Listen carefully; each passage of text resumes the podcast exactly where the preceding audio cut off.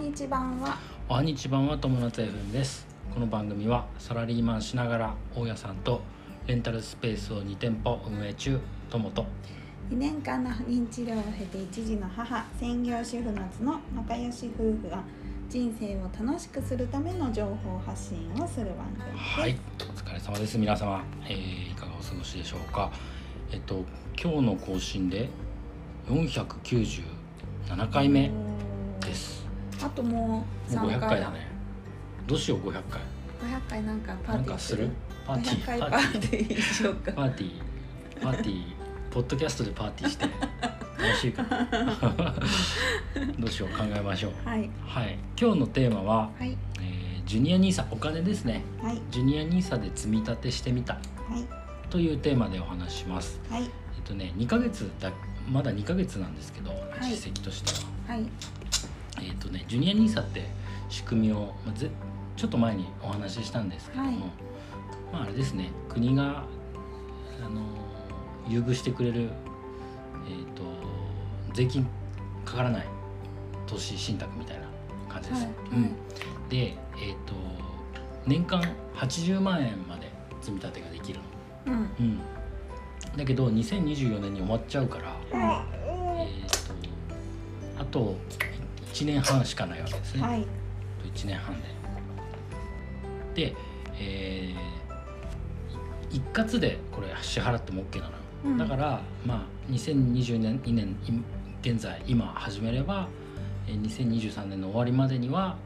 160万円積み立てられるはいはいっていう計算ですね、うんうんね、17歳かな17歳以下ならできるからうん今16歳の人だったら始められる17歳未満17歳以下以下じゃあ17歳の人も始められるの始められるでも来年17歳じゃなこれいじゃああそういうことだかから今16歳の人だったら始められるんじゃそなういいうこかなとかうん、のお子様ですね。うん、でねこう結構ねあのはじ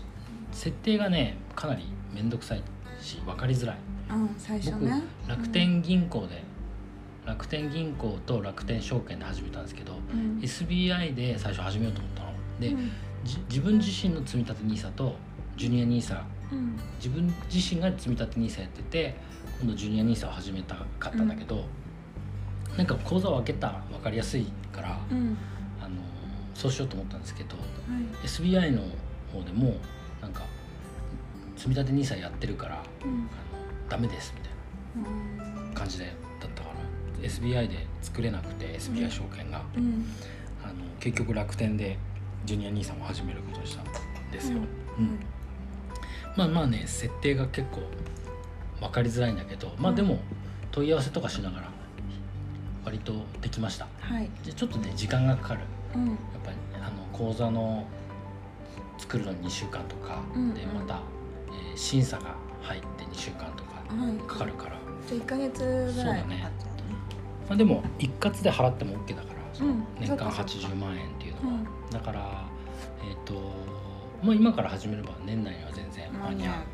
う、うん、かな、うん、僕はねちなみにあの積み立てしてます月々で、えっ、と6月から始めたからうん13万3333円かうんなうんで年間80万円うんを積み立てていってる、あのはいドルコスト平均法ってやつでさうん安い時にはたくさん買えるし、えー高い時には少しだけ買うっていうふうにこう、なんていうのかなリスクを分散するやり方があって、うんまあ、月々積み立てていく方がこうリスク分散になるっていう考え方があるのね、うんまあ、それにのっとってやったんだけど今まあか株価安い時とかうんあと、まあ、これから経済が伸びていくっていう時に買うんだったら一括でも全然いいのかなそうだとね思いますね。うんはい、でね、えっとシミュレーションしたんですよ。はいえー、とで160万円積み立てて18年間なると18年後になるとそれが、えー、327万円ぐらいになってるこれおー4%年年年間4%で運用した場合うんですねだから倍近くになるんですね、すごいねうん、倍以上になるんですね、はいうん、でえっ、と今2ヶ月間やってみたんだけどうん早速今、えー、2%あ1%かまだ1%ですねうんぐらいで運用してますね。はいあのトップ画面に写真をスクリーンショット載せましたはい現在の評価額が27万487円はいでこのうちの3821円が評価額、えー利益だねうん損益プラスだにからプラスになってるっていうことですね、まあ1%だねまだううんん多いねはいでこれたはっまたあ2ヶ月でそんな増えるのねそうだねううん、んまあ1%もだっ増えててるもんね銀行に預けててもさう何年も預けて1円ん、そうなんですよだからさこれ見て皆さんに言いたいのはもう銀行に置いておくのはバカらしくなっちゃうそうだねどうせ使わないもしねあの、えー貯金だったらう、んもうあれだよね資産運用して、入れといた方うんがいいそうね積み立ててでも NISA とかに振り分けといた方がよっぽど税金もかかんないんです税ね金もかかんないし、そっちの方が絶対いいと思います。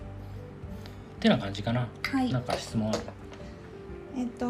今日の話はジュニアニーサだけどジュニア大 NISA 人がやる積み立て NISA も同じような感じあそうですねってことお大です人がやる積み立て NISA も同じです、はい大人の場合は、うんえー、と20年間60歳までで、はいえー20年間できるで大人の場合はね年間40万円ですおおなので金額が大きいねそうだからあいや小さいんだよジュニア NISA が80あ万円で80かそっかそっかえー大人の方は40万円半分なんうだんそうだねで、えーだから月々にすると3万3333円ですね、っていう感じになりますはい、これもでも20年間運用して唯一のその欠点っていうのは途中で引き落としっていうのが預けたらもう戻せないってこと戻せなねいし途中でやめることはできんの途中でやめることもできるんだけど10年間でやめたいって流動性があんまないね現金だったらさ例えば銀行行ってさすぐうん引き落としてできるけど、これだとさ売って銀行に入金されるの待って引き落としてっていう、うんこれちょっとワンステップ入っちゃうから、うんうんすぐお金が必要っていう時には引き出すのは難しいなるほどねただその NISA を売ってあの取り崩しちゃうというのも全然できるできるって途中でことだねうんうんですはね、いわかりましたただまあ税金がかかってきちゃったりとかってすいるうこのがあるとがある可能性がねはいですねってな感じかなははい、はいい、よくわかりましうた、んまあ、もしねあの子供のさ将来の、まあ、学費だったりうんちょっとした結婚式結婚式の費用とか、うんそういうのを考えている方だったら、えーいいのかもしれないですね。はいはいということでよろしいでしょうはいか。はい、今日のテーマは、えージュニアニーサなんだっけジュニアニーサで積み立てしてみたはいというテーマでお話ししました。はい、人生が楽しくなる友達 FM 本日も最後までご視聴ありがとうございましたありがとうございましたまたねバイバイ。